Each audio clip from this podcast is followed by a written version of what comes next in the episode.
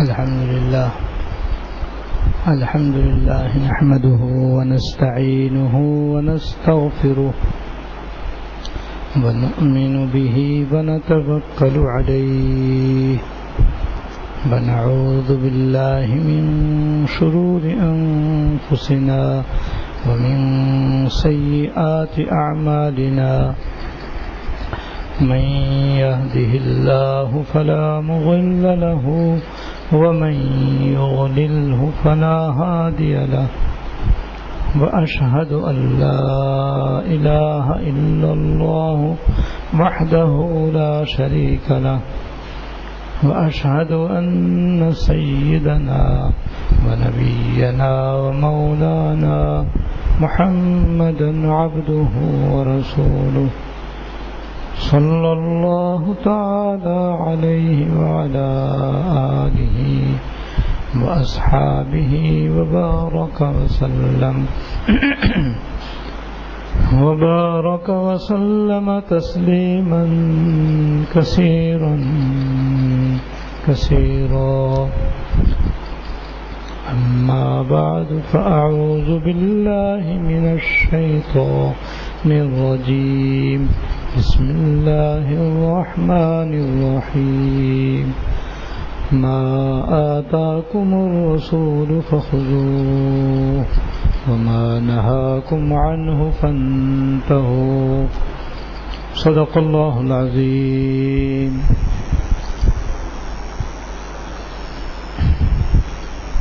میرے قابل احترام بزرگوں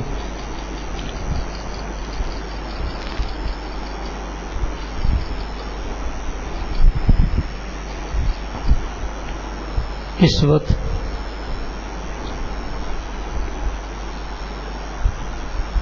ان شاء اللہ تعالی شب برات کے بارے میں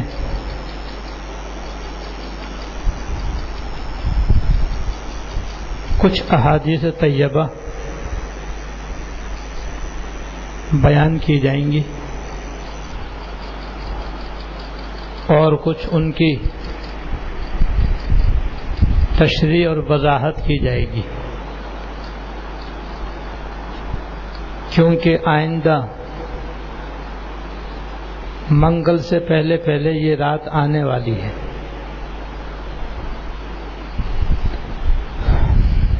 اور اس کے بعد پھر ان شاء اللہ تعالی رمضان مبارک قریب آ جائیں گے۔ تو رمضان مبارک کے بارے میں جو کچھ اللہ جل شان و توفیق عطا فرمائیں گے، بیان کیا جائے گا۔ حیات المسلمین کا جو سلسلہ اب تک ہر منگل کو چل رہا تھا، وہ ان شاء اللہ تعالی اللہ پاک نے توفیق عطا فرمائی۔ اور اپنے فضل فرمایا تو اس کا بیان انشاءاللہ رمضان شریف کے بعد شروع کیا جائے گا۔ ہمارے اور آپ کے یہاں پر جمع ہونے کا مقصد نہ کوئی تقریر ہے، نہ کوئی خطاب ہے۔ نہ کوئی بیان ہے۔ بلکہ مقصود اصلی یہ ہے کہ ہم یہاں پر جمع ہوں اور کچھ دیر کے لیے دن کی باتیں سنیں اور سنائیں اور ان کی روشنی میں اپنا جائزہ لیں۔ اپنے اندر غور کریں۔ کہ دین کی یہ باتیں ہمارے اندر ہیں یا نہیں۔ اگر ہیں تو اللہ کا شکر ادا کریں کہ اس نے توفیق عطا فرمائی اور اپنا فضل فرمایا۔ اور اگر نہیں ہے تو ان پر عمل کرنے کی کوشش کریں۔ اس مقصد سے ہم یہاں جمع ہوتے ہیں، اس مقصد سے جمع ہونا چاہیے اور اسی مقصد سے جمع ہونے میں فائدہ ہے۔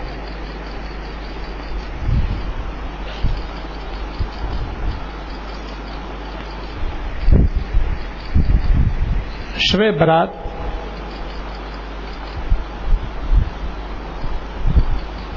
سال کی ان خاص راتوں میں سے ہے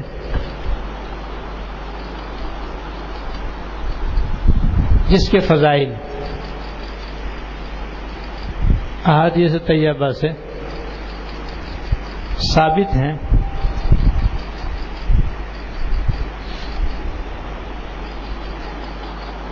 ان میں سے بعض روایات ضعیف بھی ہیں،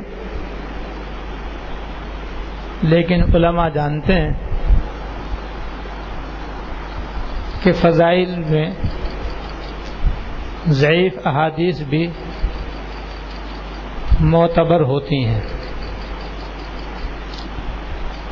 یعنی ان سے فضائل ثابت ہو سکتے ہیں۔ ضعیف حادیث سے احکام ثابت نہیں ہو سکتے۔ اس لیے احکام میں ان کا اعتبار نہیں ہے۔ اور یہاں احکام ثابت کرنا مقصود نہیں۔ فضائل اور ثواب اور اجر ثابت کرنا مقصود ہے۔ اس لیے اگر کچھ حدیثیں ضعیب بھی ہوں تو کچھ حرج نہیں ہے۔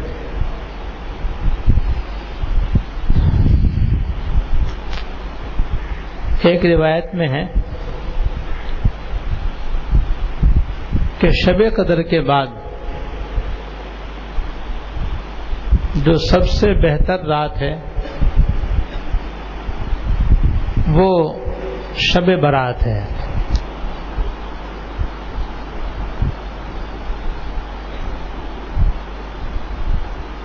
حضرت معاذ بن جبل رضی اللہ تعالی عنہ سے روایت ہے کہ سرکار دو عالم صلی اللہ علیہ وسلم نے فرمایا کہ سال میں پانچ راتیں ایسی ہیں، سال میں پانچ راتیں ایسی ہیں کہ جو شخص ذکر و عبادت کے ذریعے ان راتوں کو زندہ رکھے تو اس کے لیے جنت واجب ہو جاتی ہے، اس کے لیے جنت واجب ہو جاتی ہے۔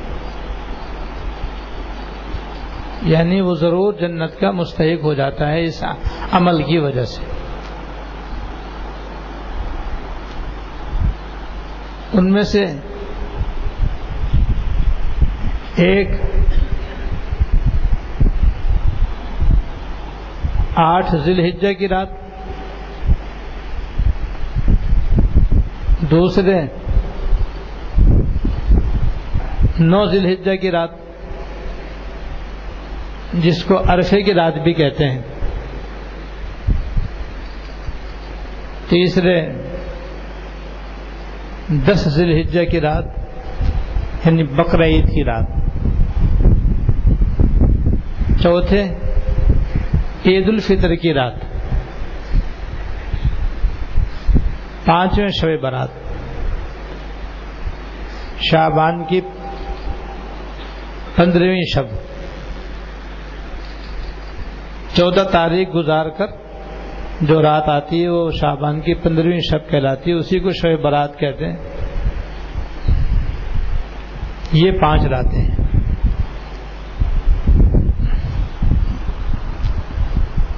جن میں عبادت کرنے سے، ذکر کرنے سے، تلاوت کرنے سے، دعائیں کرنے سے، توبہ استفار کرنے سے اور دیگر کارہائے خیر انجام دینے سے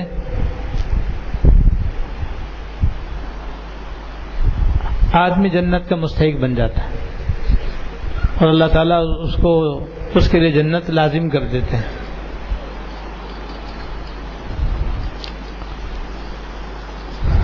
تو سال میں دو راتیں بہت ہی زیادہ مشہور و معروف ہیں۔ ایک شب قدر اور ایک شب برات۔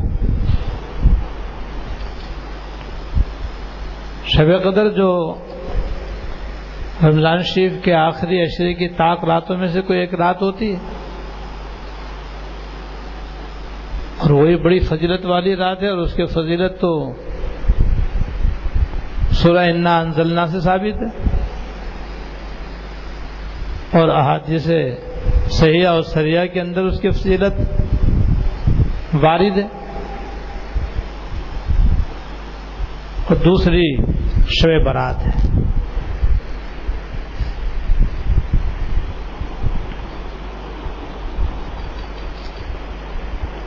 اس حدیث سے معلوم ہوا کہ یہ پانچوں راتیں جن میں شب برات بھی ہے، یہ عبادت کی رات ہے۔ اللہ اللہ کرنے کی رات ہے۔ گناہوں سے توبہ کرنے کی رات ہے۔ ذکر و تلاوت کی رات ہے۔ تسبیحات پڑھنے کی رات ہے۔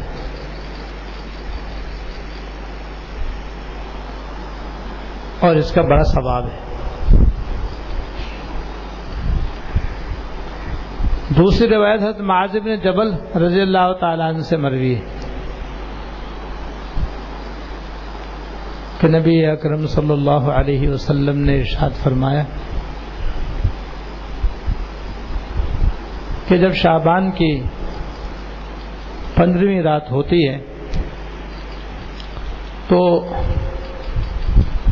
اللہ دلہ شان ہو اپنی ساری مخلوق کی طرف توجہ فرماتے ہیں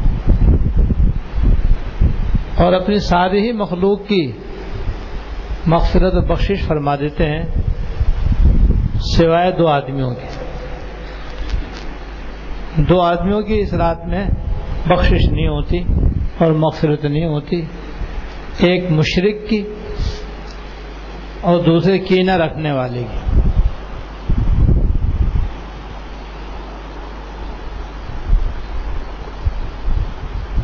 شرک کی دو قسمیں،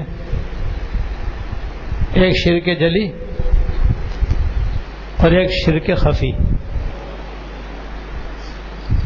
شرک جلی وہ ہے جس میں اللہ تعالی کی ذات اور صفات میں غیر اللہ کو شریک کیا جائے۔ جیسے اللہ تعالیٰ لائق عبادت ہیں، اللہ تعالیٰ کے علاوہ کسی مخلوق کو بھی عبادت کا لائق سمجھا جائے۔ جیسے بعض لوگ سورج کی عبادت کرتے ہیں۔ بعض لوگ آگ کی عبادت کرتے ہیں اور بے شمار لوگ بتوں کی عبادت کرتے ہیں۔ ان کے سامنے رکو سجدہ کرتے ہیں، ان سے اپنی حاجتیں مانگتے ہیں۔ یہ شرک ہے، کفر ہے، اور یہ تو حرام ہے۔ اور جب تک کوئی اس سے توبہ نہ کرے تو اس کی بخشش نہیں ہے۔ یا جیسے ہمارے ماحول و معاشرے میں بعض لوگ اولیاء اللہ کے مزارات پہ جا کر کے ان کے مزار کو سجدہ کرتے ہیں۔ ان کے مزار پہ جا کر ان سے اپنی اپنی حاجتیں مانگتے ہیں، ان کی منتیں مانتے ہیں۔ یہ بھی شرک جلی ہے، یہ بھی حرام ہے اور ناجائز ہے۔ اور دوسرا شرک خفی۔ شرک خفی کہتے ہیں ریا کاری کو۔ کوئی آدمی نماز پڑھے اور نیت یہ کرے تاکہ لوگ مجھے نمازی کہیں حج عمرہ اس لیے کرے تاکہ لوگ اس کو حاجی کہیں صدقہ خیرات بہت کرے تاکہ لوگ اس کو سخی کہیں خوب اچھی طرح قرآن شریف کی تلاوت کرے تاکہ لوگ اسے قاری گئے جہاد میں جان کی بازی لگا دے تاکہ لوگ اس کو مجاہد گئے اب یہ عبادت اللہ تعالی کی لیے نہیں کر رہا۔ اس لیے کر رہا ہے تاکہ لوگ اس کو عابد کہیں زاہد کہیں، عالم کہیں، حافظ کہیں، قاری کہیں، مجاہد کہیں۔ بہت ہی اللہ والوں کی شکل بنا کر رہتا ہے رات دن عبادت میں لگا رہتا ہے تاکہ لوگ کہیں تو بھائی بڑا اللہ والا آدمی تو یہ ہے شرک خفی۔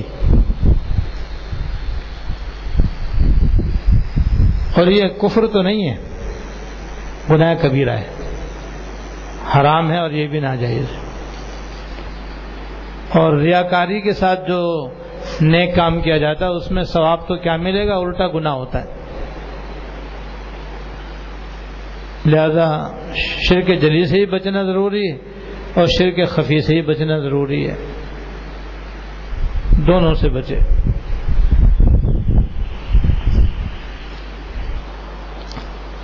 دوسرے کینا رکھنے والے کی بھی اس رات میں بخشش نہیں ہوگی۔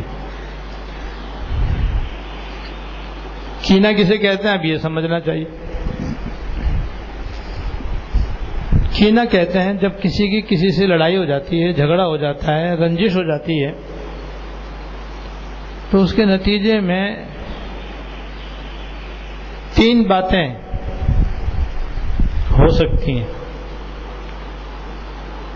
یا تو وہ بدلہ لے لے، جس نے جتنا مارا اتنا یہ بھی مار لے، جتنا اس نے ستایا یہ بھی اس کو ستا دے۔ دوسرا دوسرا دوسری بات یہ ہے کہ یا اس کو معاف کر دے۔ یہ بڑی اونچی بات ہے۔ یہ بہت اعلی عمل ہے۔ کہ اس نے ستایا، مارا، پیٹا، تکلیف پہنچائی، رنجش پہنچائی، اور پھر بھی اس نے اللہ کی رضا کے لیے اس کو معاف کر دیا۔ بلمن صبر و غفرا ان نظالے کے لمن ازمیر امور معاف کرنا تو بہت اونچی بات ہے۔ تیسری صورت یہ ہو سکتی ہے کہ نہ وہ بدلہ لے، نہ ہی معاف کرے۔ تو اس کے نتیجے میں انسان کے دل کے اندر ہی اندر اس کی طرف سے ایک غبار پیدا ہوتا ہے۔ نفرت پیدا ہوتی ہے۔ طبیعت کے اندر ہی اندر غصہ اس کی طرف سے پیدا ہوتا ہے۔ اور اندر اندر آدمی کی گھٹن سی محسوس ہوتی ہے۔ اور پھر اس کے بعد انسان اس کا برا چاہنے لگتا ہے۔ جس کو کہتے ہیں دوسرے کی بدخواہی۔ جس نے ستایا ہے، جس نے پریشان کیا ہے، تکلیف دی، اس کا برا چاہنا۔ پھر آدمی اس کی برائی چاہتا ہے۔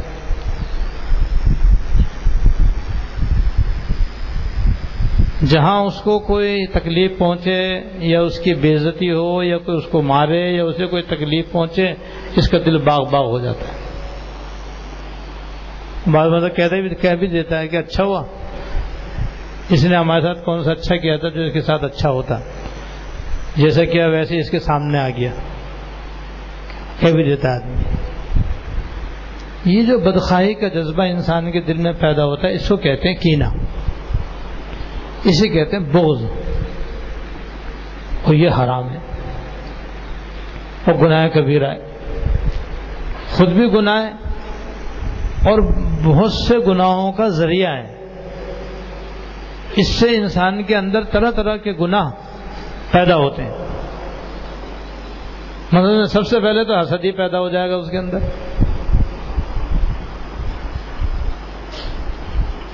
کین بوز کی وجہ سے اس کے دل میں حسد پیدا ہو جائے گا۔ اور آدمی یہ چاہے کہ بھائی اس کو عزت ملی ہوئی ہے تو اس کی عزت خاک میں مل جائے۔ صحت ملی ہوئی ہے تو اس کی صحت ختم ہو جائے۔ مال ملا ہوا ہے تو اس کا مال جاتا رہے۔ عزت ملی ہوئی ہے تو اس کی عزت خاک میں مل جائے۔ جو جو نعمتیں اس شخص کو ملی ہوئی ہیں، جس کی وجہ سے اس کے دل میں کینہ پیدا ہوا ہے، یہ اس کی اس نعمت کے زائل ہونے کی تمنا کرے گا، آرزو کرے گا، خواہش کرے گا۔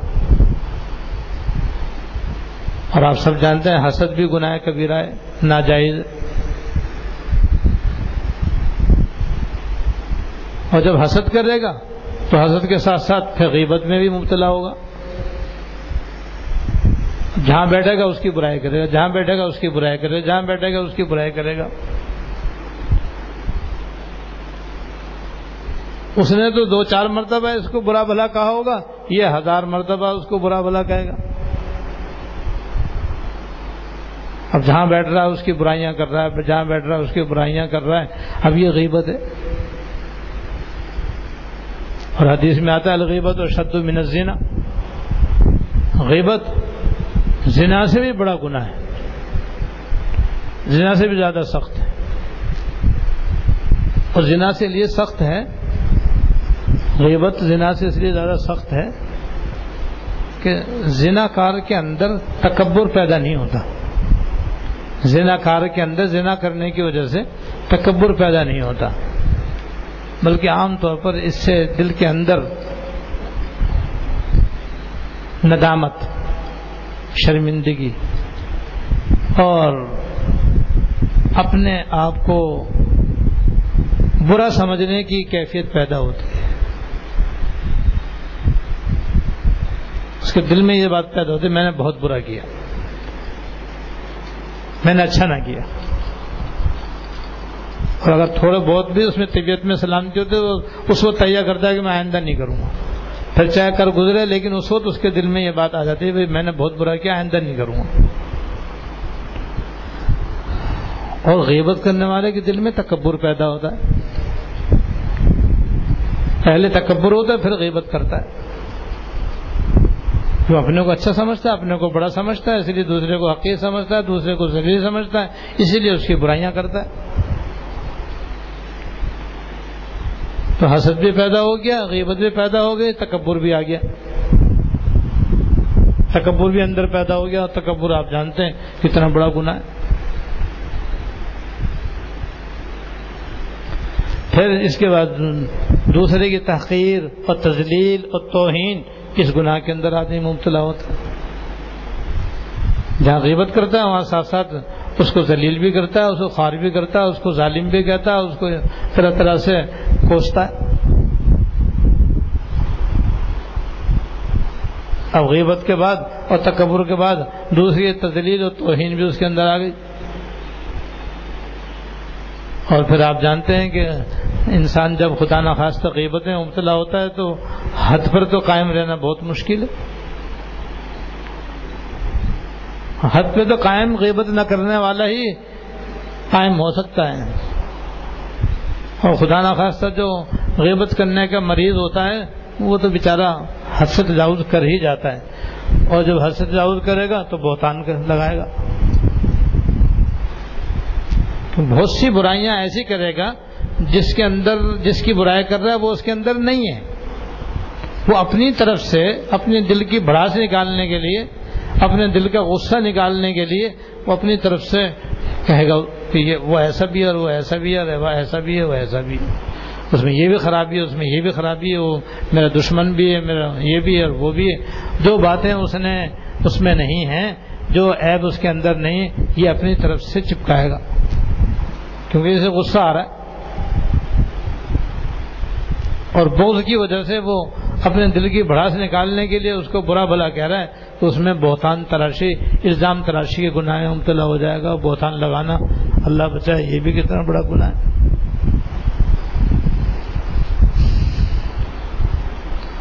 اور پھر اس کے بعد قطع تعلق گناہ کے اندر مبتلا ہو جائے گا۔ اگر وہ رشتے دار ہے تو قطر میں بھی اس کے اندر آ جائے گی۔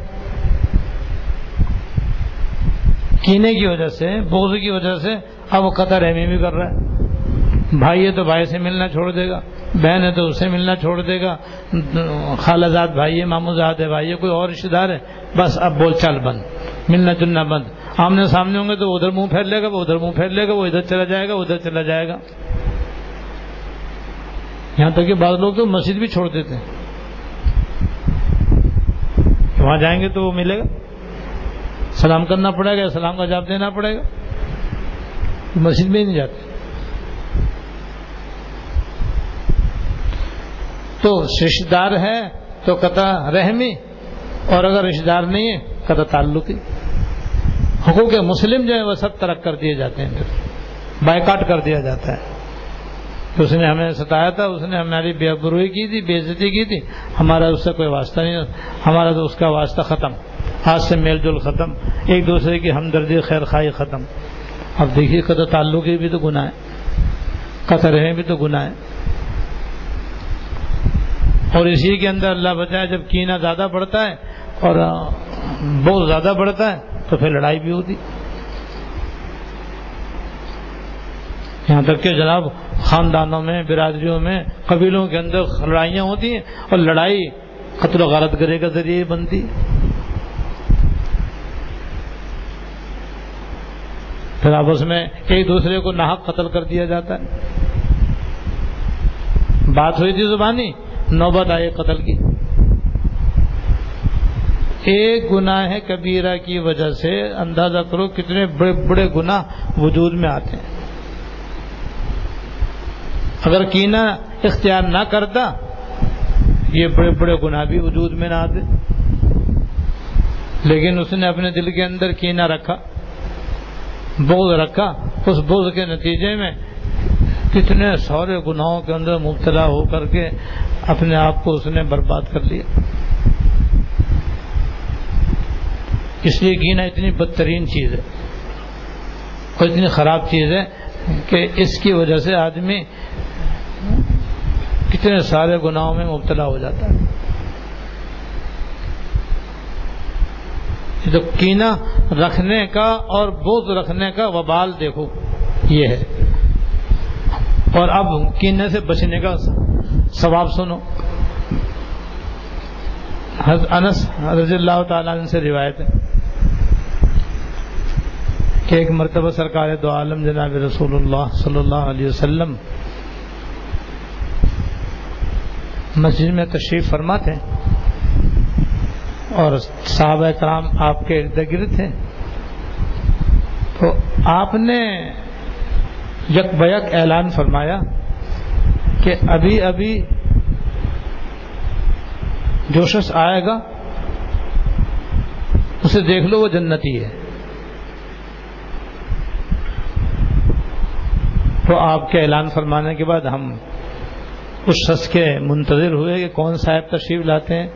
جن کے بارے میں آپ نے جنتی ہونے کی بشارت دی ہے۔ تو کیا دیکھتے ہیں، ایک انصاری صحابی تشریف لائے۔ اس حالت میں کہ بایاں ہاتھ ان کے جوتے، جوتا ان کے بائیں ہاتھ میں تھا۔ اور یہ طریقہ ہے کہ جوتا لینا ہو تو بائیں ہاتھ میں لینا چاہیے، دائیں ہاتھ میں نہیں لینا چاہیے۔ جوتا ان کے بائیں ہاتھ میں تھا۔ اور وضو کر کے آئے تھے اس لیے ان کی داڑھی سے وضو کے پانی کے قطرے ٹپک رہے تھے۔ اور آئے وہ حضور کی مجلس میں بیٹھ گئے۔ اور پھر جب حضور کی مجلس برخاست ہوئی تو آپ سے مل کر کے وہ چلے گئے۔ ہم سب نے ان کی زیارت کر لی کہ آپ نے ان کے بارے میں بشارت دی کہ یہ جنتی ہیں۔ دوسرے دن پھر مجلس قائم ہوئی اور ہم اب خدمت اقدس میں حاضر ہوئے تو پھر آپ نے اعلان فرمایا کہ ابھی ابھی جو شخص آئے گا اسے دیکھ لینا، وہ جنتی ہے۔ ہم سوچ رہے ہیں کہ دیکھیں آج کون صاحب آتے ہیں۔ خدا کی شان کے جو صاحب کل آئے تھے، وہی آج بھی آئے۔ اور جس طرح کل آئے تھے، بالکل اسی طرح آج بھی آئے۔ یعنی بھائی ہاتھ میں جوتا اور تازہ تازہ وضو اور داڑھی سے وضو کا پانی ٹپک رہا ہے۔ اور آپ کو معلوم ہے وضو میں دونوں طرح حضور ثابت ہے۔ وضو کر کے آپ سے پہنچنا بھی ثابت ہے اور نہ پہنچنا بھی ثابت ہے۔ دونوں طرح سنت ہے۔ تو بہرحال وہ بغیر پہنچے تشریف لائے تو پانی قطرے داڑھی سے گر رہے تھے اور کل کی طرح آ کر بیٹھ گئے اور پھر مجلس برخاست چلے گئے۔ تیسرا دن ہوا تو پھر ہم بیٹھے آپ کی خدمت میں، پھر آپ نے اعلان فرمایا۔ کہ جس شخص کو کسی جنتی آدمی کو دیکھنا ہو تو ابھی ابھی جو صاحب آئیں گے ان کو دیکھ لینا۔ پھر ہم سوچ رہے تھے آج کون آتا ہے؟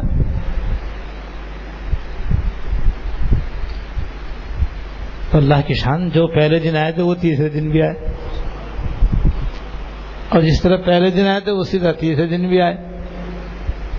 اور میں اسی طرح آ کے بیٹھ گئے اور آپ کی باتیں سنی اور جب مجلس برخاست ہوئی تو چلے گئے۔ تو حضرت انس رضی اللہ تعالیٰ فرماتے ہیں کہ حاضرین میں سے ایک صحابی جو بہت ہی زیادہ عبادت گزار تھے اور عبادت گزاری کے اندر مشہور و معروف تھے، حضرت عبداللہ ابن عمر بن عاص رضی اللہ تعالیٰ جو عباد صحابہ میں سے ہیں۔ وہ جلدی سے اٹھے اور جناب ان کے پیچھے پیچھے چلے۔ اور چلتے چلتے راستے میں ان سے کہا کہ میری اپنے والد صاحب جو کھٹپٹ ہو گئی ہے اور میں نے تین دن گھر پہ نہ جانی قسم کھا لی ہے۔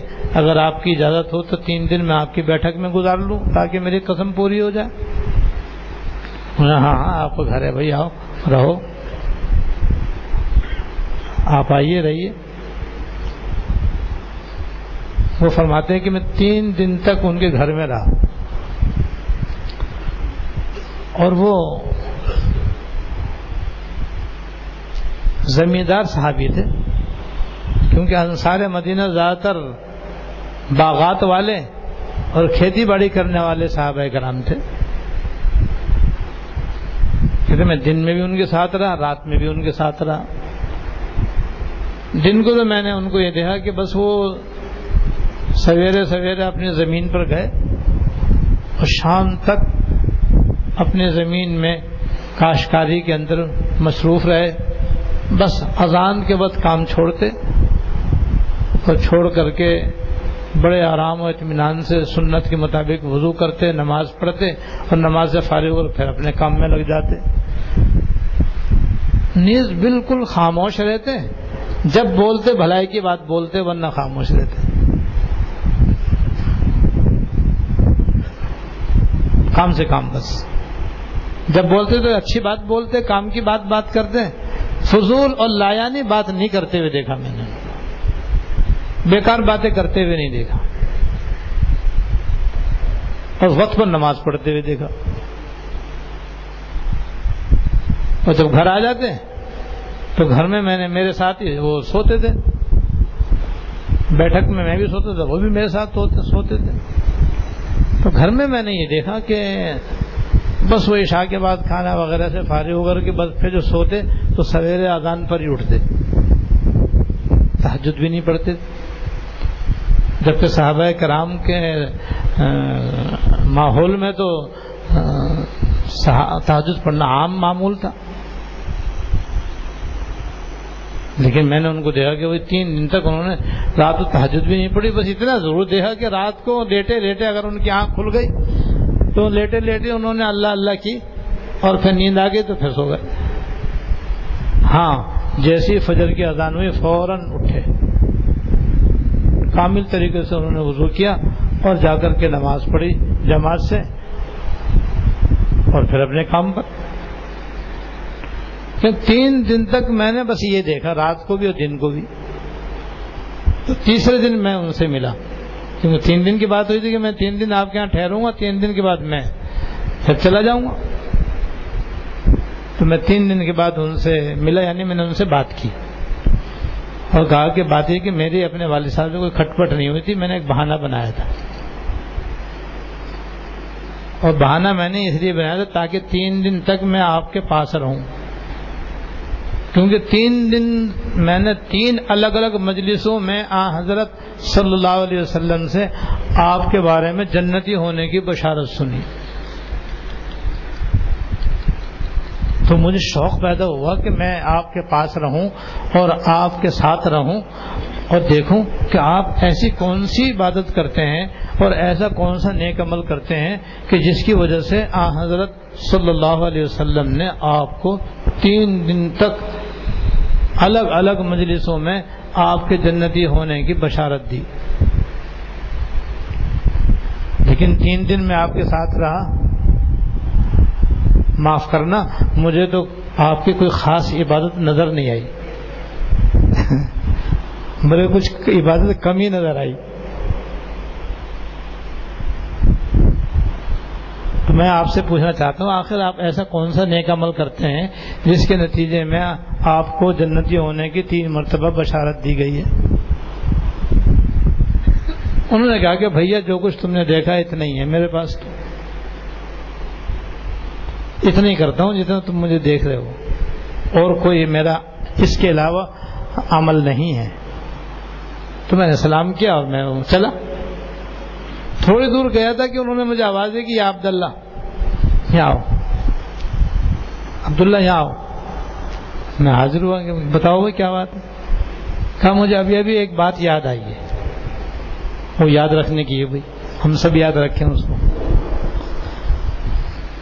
فرما بھائی، ایک میں ایک بات مجھے یاد آئی کہ الحمدللہ، میرے دل میں کسی مسلمان سے کوئی کینہ نہیں ہے۔ کسی مسلمان سے میرے دل میں کوئی بغض نہیں ہے، کوئی کینہ نہیں ہے۔ ایک تو یہ میرے میں اپنے دل کے اندر محسوس کرتا ہوں۔ دوسرے یہ کہ اللہ تعالیٰ کسی مسلمان کو کوئی بھی نعمت عطا فرمائے، کبھی مجھے اس پر حسد نہیں ہوتا۔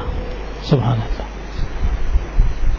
اللہ تعالیٰ کسی کو علم کی نعمت عطا فرمائے، عمل کی نعمت عطا فرمائے، صحت کی نعمت عطا فرمائے، خوبصورتی کی نعمت عطا فرمائے، طاقت، قوت کی تمام عہدے اور منصب کی نعمت مجھے الحمدللہ کسی مسلمان کی طرف سے کبھی کوئی حسد نہیں ہوتا، ہمیشہ ہر ایک کے حق میں میرے دل میں خیر خائی رہتی۔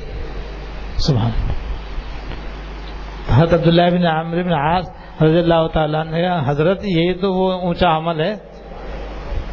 جس نے آپ کو تین مرتبہ جنتی ہونے کی بشارت سنوا دی۔ اور یہ وہ عمل ہے کہ اچھے اچھے اس سے خالی نہیں ہے۔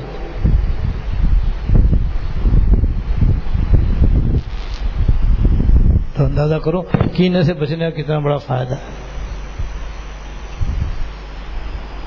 لہذا کوشش کرنی چاہیے کہ اپنے دل میں کسی کسی بھی بغض اور کینہ نہ رہے۔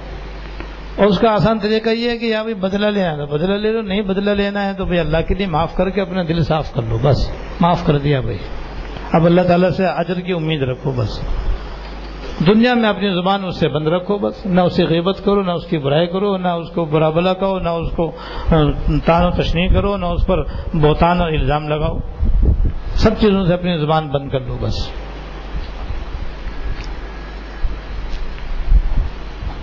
تو اس حدیث میں فرمایا گیا ہے کہ مشرق کی اور کینہ رکھنے والے کی شب برات میں بخشش نہیں ہوتی۔ اب اس سے بڑی محرومی کیا ہوگی بھائی؟ اللہ کا شکر ہے، اللہ پاک نے ہمیں شرک سے بچایا ہوا ہے، اللہ تعالیٰ مرتے دم تک بچائے۔ ایسے کینے سے بچنے کی ضرورت ہے۔ اور بےحقی کی روایت میں یہ ہے کہ مزید پانچ آدمی ایسے ہیں جن کی اس مبارک رات میں بخشش نہیں ہوتی۔ شب برات میں ان کی بھی بخشش نہیں ہوتی، وہ بھی اللہ تعالیٰ کی مغفرت عام کی نعمت سے محروم رہتے ہیں۔ جن میں سے ایک وہ آدمی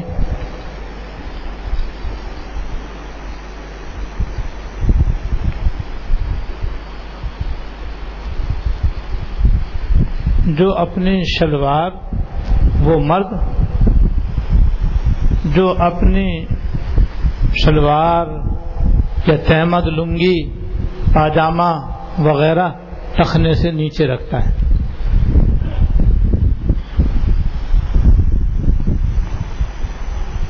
اور ایک وہ آدمی جو اپنے والدین کی نافرمانی کرتا ہے۔ اور ایک وہ آدمی جو شراب پینے کا عادی ہوتا ہے۔ ایک وہ آدمی جو کسی کو ناحق قتل کرتا ہے۔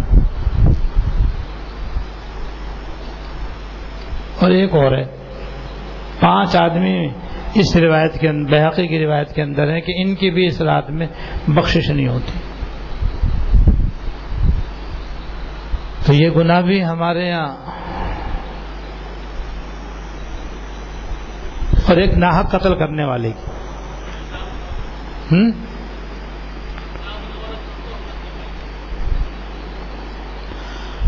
ناحق قتل کرنا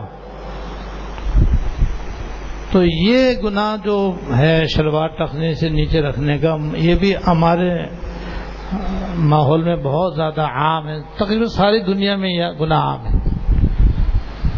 جو مرد حضرات اس گناہ سے بچنے والے ہیں وہ تو بےچارے کسی شمار میں نہیں وہ تو آٹے میں نمک کے برابر بھی نہیں ہے۔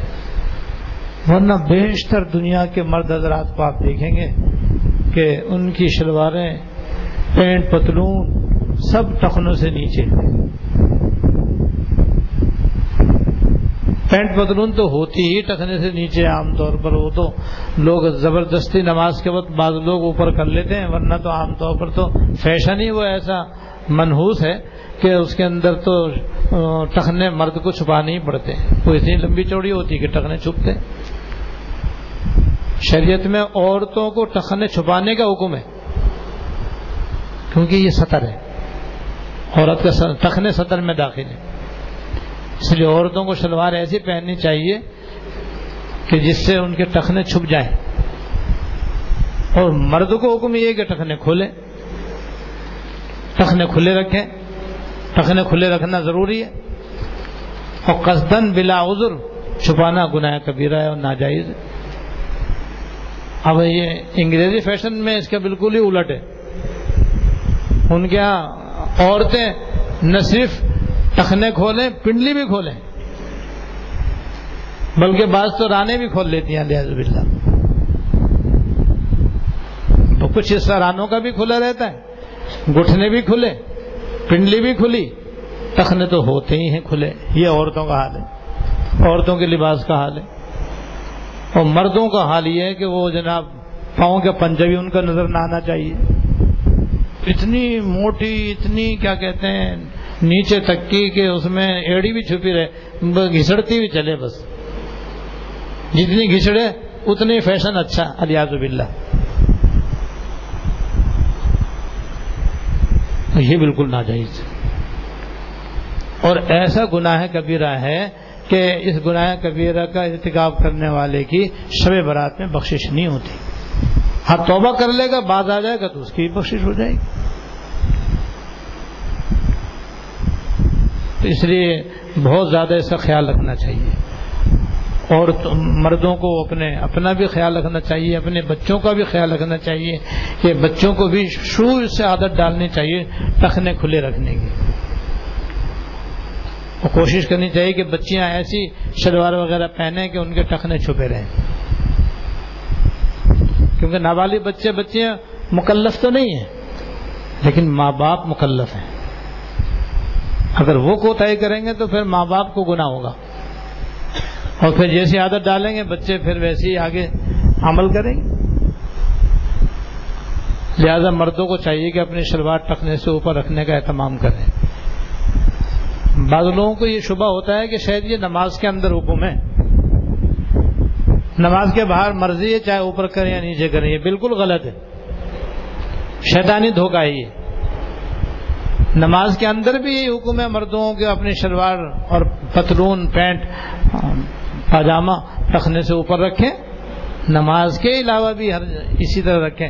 آفس میں بھی ایسے ہی رہیں، مسجد میں بھی اسی طرح رہیں، شادی بیوں میں بھی ایسے ہی رہیں، تقریبات میں بھی اسی طرح کریں، بازار میں بھی اسی طرح کریں۔ ہر جگہ مردوں کو حکم ہے کہ اپنی شلوار وغیرہ اور پینٹ وغیرہ ٹکنے سے اوپر رکھیں، بلکہ پینٹ پتلون پہنے ہی نہیں۔ اس کی جگہ اسلامی لباس پہنے۔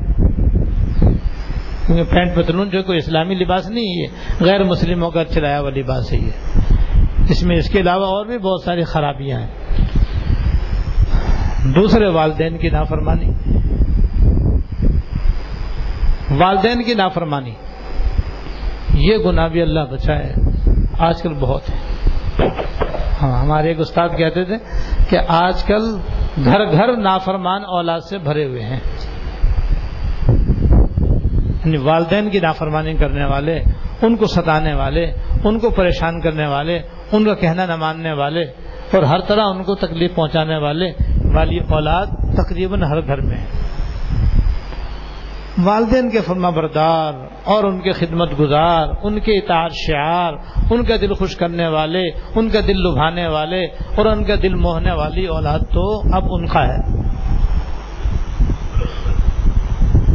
اور یہ بڑے بڑے گناہوں میں سے ایک بڑا گناہ ہے۔ والدین کو تکلیف دینا، ان کو ایزا دینا، ان کو پریشان کرنا، ان کو ستانا، ان کی جائز امور میں نافرمانی کرنا۔ قرآن کریم میں اور احادیث میں جتنی زیادہ اللہ اس کے رسول کے بعد جس چیز کی تاکید ہے، وہ والدین کی خدمت گزاری، تابے داری، فرما برداری کی تاکید ہے۔ اور جس چیز کو سخت گناہ قرار دیا گیا ہے وہ ہے والدین کی نافرمانی اور ان کو ستانا، پریشان کرنا۔ حدیث میں آتا ہے کہ بڑھاپ، جس شخص کو اپنے والدین دونوں یا ان میں سے کوئی ایک بڑھاپے کی حالت میں ملے، بڑھاپے کی حالت میں ملے، تو وہ اس کے لیے جنت یا جہنم کا دروازہ ہے۔ اگر خدمت کر کے ان سے دعائیں لے، تو یہ اس کے لیے جنت کا دروازہ ہے۔ یعنی جنت میں جانے کا باعث ہے۔ اور اگر ان کو ستائے تکلیف پہنچائے نہ، اور ان کو ایزا پہنچائے، تو یہ اس کے لیے دو زخم میں جانے کا ذریعہ ہے۔ جہنم کا دروازہ یعنی جہنم میں جانے کا ذریعہ ہے۔ اس لیے جائز امور میں اپنے والدین کی اطاعت کرنی چاہیے۔ ہاں ناجائز امور میں تو کسی کی بھی اطاعت نہیں۔ لاطاط علی مخلوق فی ماسد الخالد۔ لیکن جائز امور میں اپنے والدین کی خدمت، فرما برداری تابے داری کرنی چاہیے۔ خدمت گزاری کا اہتمام کرنا چاہیے۔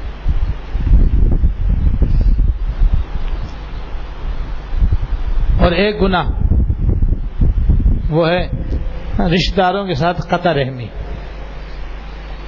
قطع رحمی کرنا۔ جتنے بھی رشتے دار ہیں، ان کے ساتھ اچھا سلوک اچھا برتاؤ کرنے کا حکم ہے۔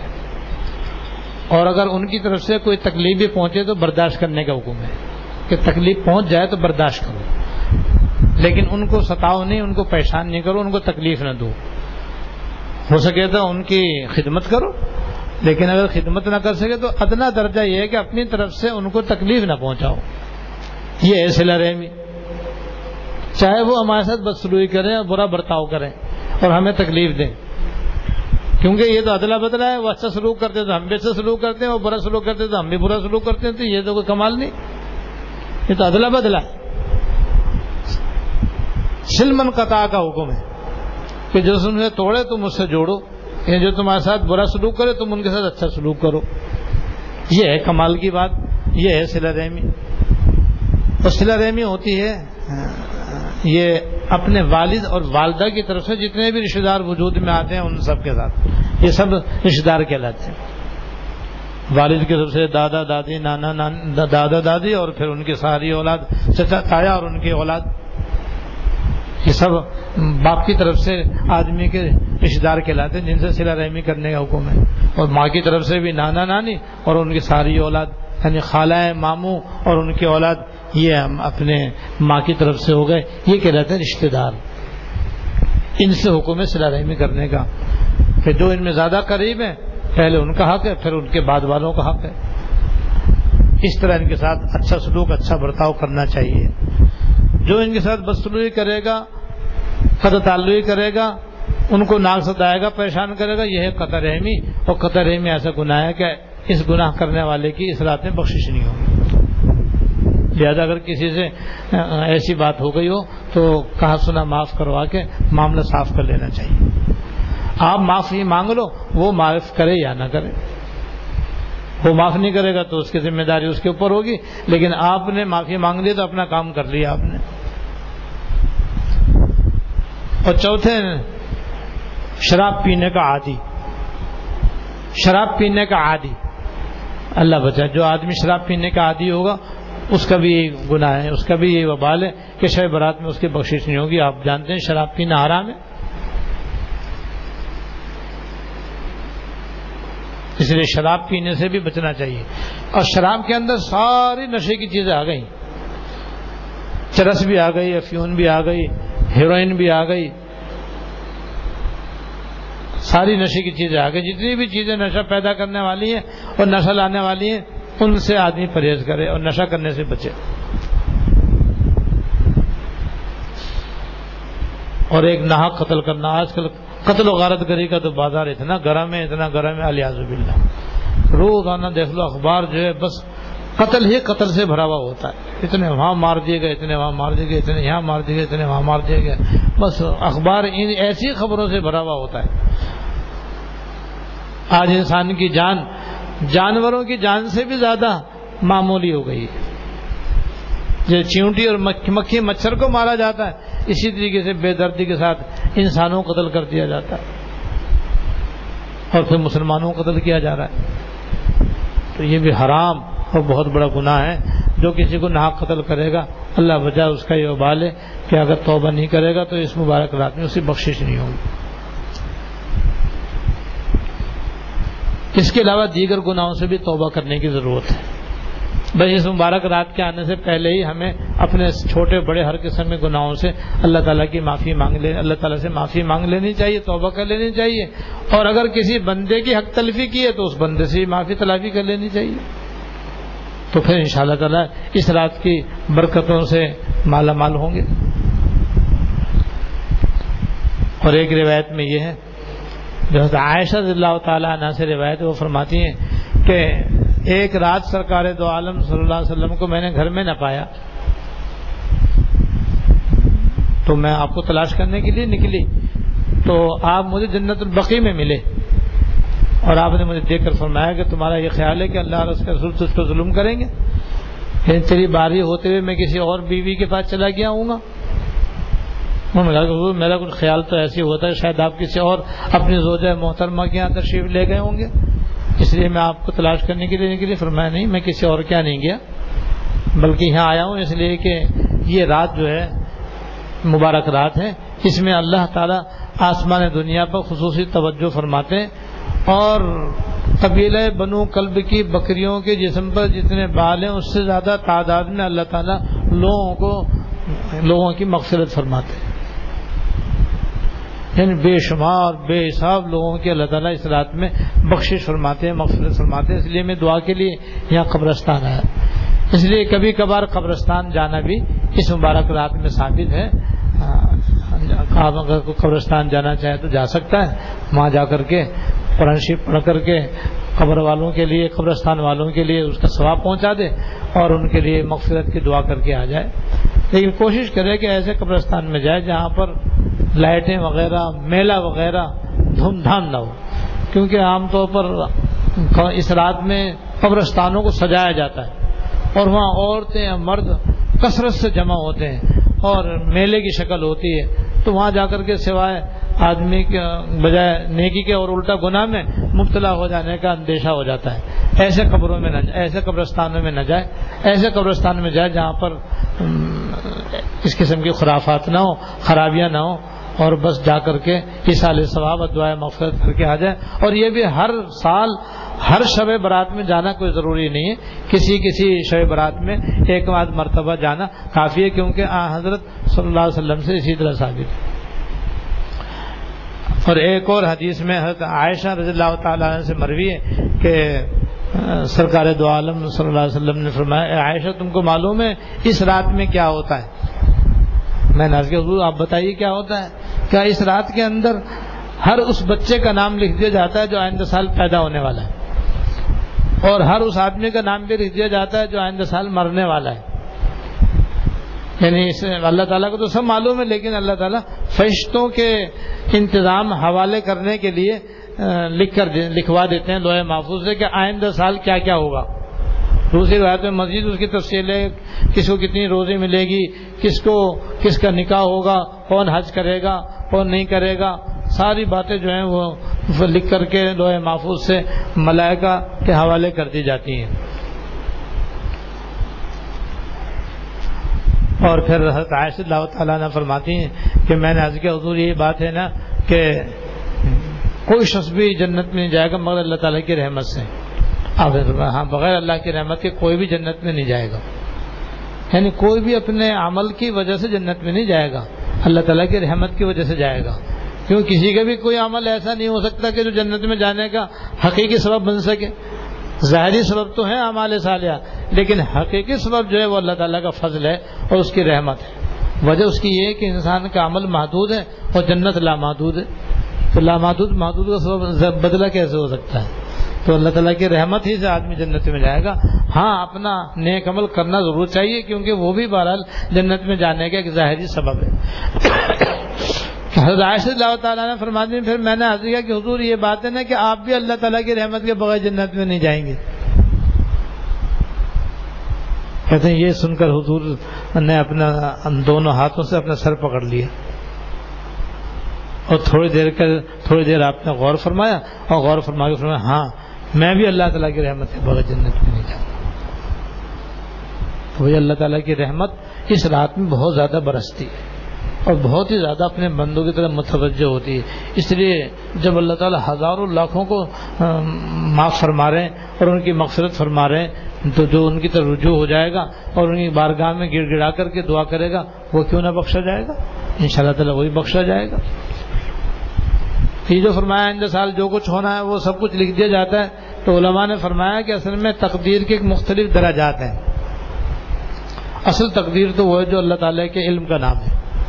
کہ اللہ تعالیٰ جانتے ہیں قیامت تک کیا ہوگا، کیا نہیں ہوگا، کون کیا کرے گا، کیا نہیں کرے گا۔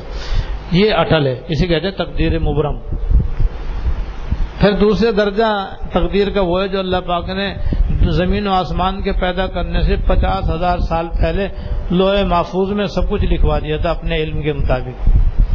قلم کو حکم دیا کہ لکھ۔ اس نے کیا لکھوں؟ کہا کہ جو کچھ میرے علم میں ہے، اس کو لکھنا شروع کرو۔ اس قلم نے اللہ تعالیٰ کے علم کے مطابق جو کچھ اللہ پاک نے اس کو بتایا، اس نے تو محفوظ کا لکھ دیا۔ کہ زمین و آسمان کے پیدا کرنے سے بھی پچاس ہزار سال پہلے لوہے محفوظ میں اللہ پاک نے قلم کے ذریعے لکھوایا تھا۔ یہ دوسرا درجہ ہے تقدیر کا۔ پھر ایک تیسرا درجہ وہ ہے کہ جب اللہ پاک نے آدم علیہ السلام کو پیدا فرمایا، تو ان کی نسل میں جتنے بھی آنے والی تھی روحیں، سب کو نکال کر کچھ دائیں طرف، کچھ بائیں طرف رکھ دی۔ جو دائیں طرف تھے وہ سارے نورانی چہرے والے، سفید سفید چمکدار چہرے والے تھے، یہ سب جنتی تھے، جنہیں دیکھ کر آدم السلام خوش ہوتے تھے۔ بائیں طرف وہ تھے جن کے چہرے نہایت کالے اور سیاہ تھے۔ یہ وہ تھے جو آپ کی نسل میں سے کافر اور مشرق تھے، جو دو دخ میں جانے والے تھے، جن کو دیکھ کر آدم علیہ السلام رنجیدہ ہوتے تھے۔ تو یہ جو دو قسمیں اللہ پاک نے وہاں ظاہر فرمائی، یہ بھی تقدیر ایک درجہ ہے۔ چوتھا درجہ وہ ہے جو شابان کی رات میں اللہ پاک کی طرف سے لوہے محفوظ میں سے نقل کر کے آئندہ ایک سال میں جو کچھ ہونا ہے، سب نقل کر کے فرشتوں کو دے دیا جاتا ہے کہ تم اس کے مطابق اپنے اپنے کام کو اس کے وقت پر انجام دو۔ اب شب برات میں فیصلہ ہو جاتا ہے کہ آئندہ سال کون مرنے والا ہے؟ کس کی شادی ہونے والی؟ کس کے بچہ ہونے والا؟ کس کو کاروبار میں نفع ہونے والا؟ کس کو نقصان ہونے والا؟ سب لکھ دیا جاتا ہے۔ پھر ایک تقدیر وہ ہوتی جو روزانہ فرشتوں کے حوالے کی جاتی ہے، بھائی آج یہ یہ کام کرنے ہیں تمہیں کس کا حادثہ ہونا ہے، کوئی کس کو کس کو بال بال بچنا ہے، کس کا نفع ہونا ہے، کس کا نقصان ہونا ہے، کس کو جینا ہے، کس کا مرنا ہے۔ تو شب برات میں یہ فیصلے ہوتے ہیں اور تقدیر معلق کے بارے میں حدیث میں آتا ہے کہ بندہ اگر دعا مانگے تو اللہ تعالیٰ اس کو بدل دیتے ہیں۔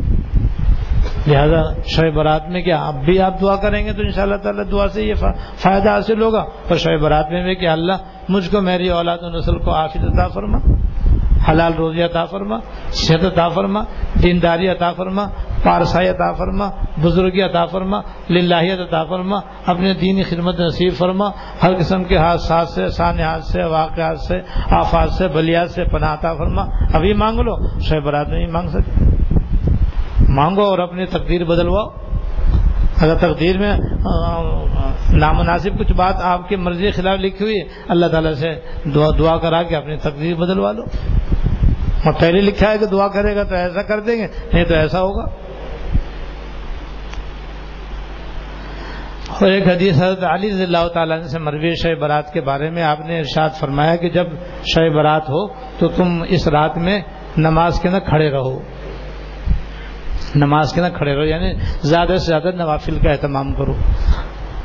اور جب رات گزر جائے تو دن کا روزہ رکھو۔ یہ حدیث ضعیف ہے، لیکن ضعیف حدیث جیسے میں نے عرض کیا کہ فضائل کے اندر قابل قبول ہے، لہذا معلوم ہے یہ رات عبادت کی رات ہے۔ لیکن اس میں کوئی عبادت کسی خاص طریقے سے منقول نہیں ہے۔ بعض لوگ اس رات میں خاص خاص طریقے سے خاص خاص نفلیں پڑھتے ہیں۔ بھائی وہ ثابت نہیں ہے۔ نہ ان کے فضائل ثابت ہے وہ نوافل ثابت ہے نہ کوئی خاص عبادت ثابت ہے۔ بس ہر آدمی اپنی مرضی کے مطابق جس قسم کی بھی عبادت کرنا چاہے کر سکتا ہے۔ بس یہ رات عبادت کی ہے، جتنی زیادہ سے زیادہ ہو سکے عبادتیں کرنی چاہیے۔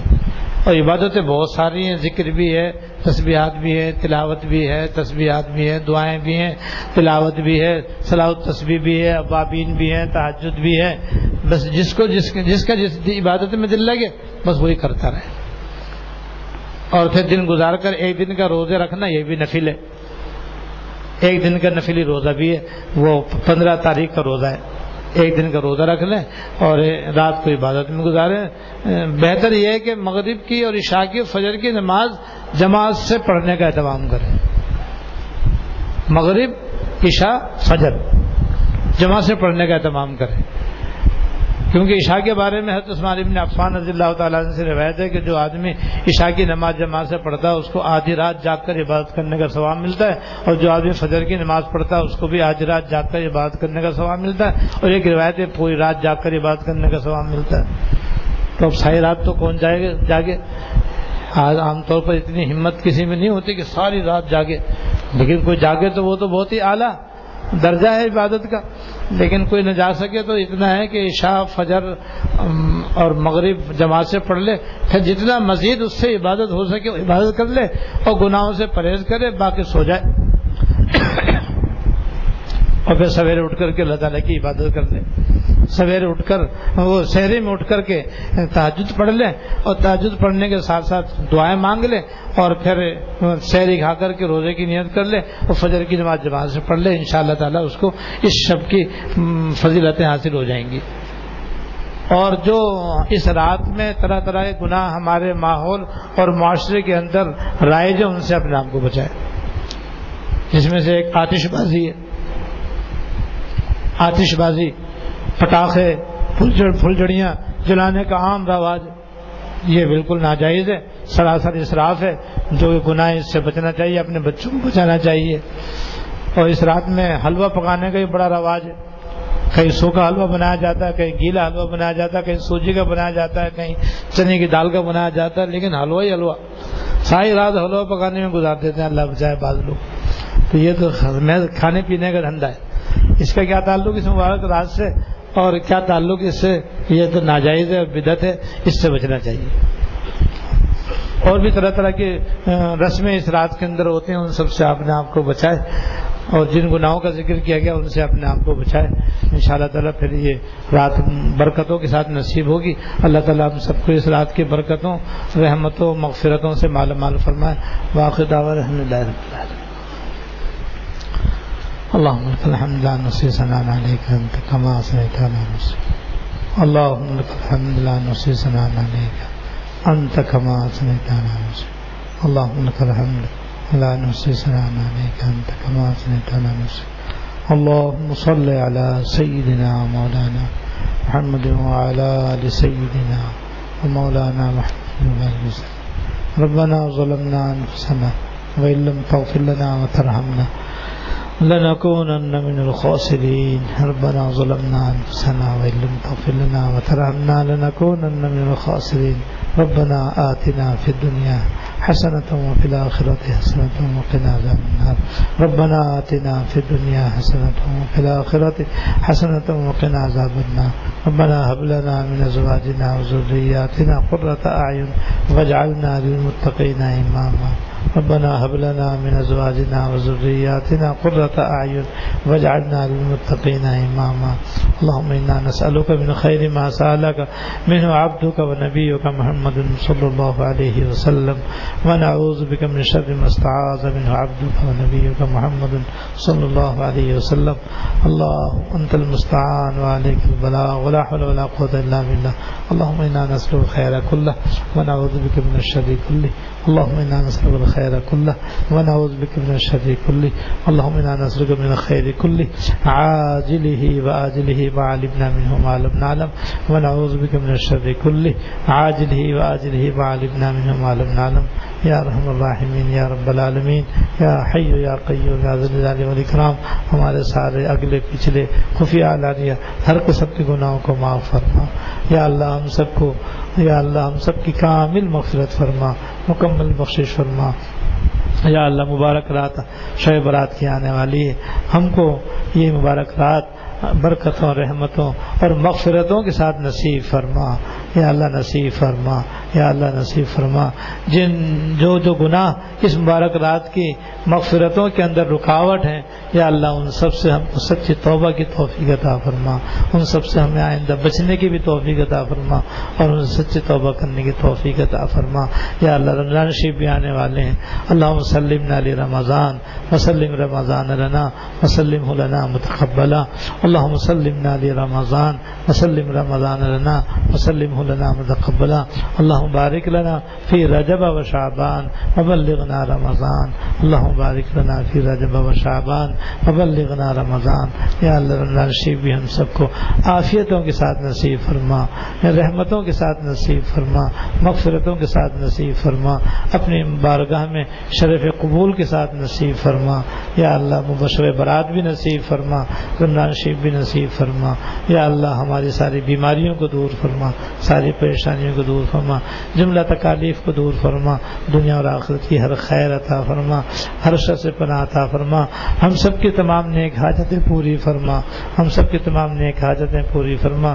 ربنا تقبل منا انك انت السميع العليم وتب علينا انك انت التواب الرحيم صلى الله تعالى على النبي الكريم محمد وعلى اله وصحبه اجمعين امين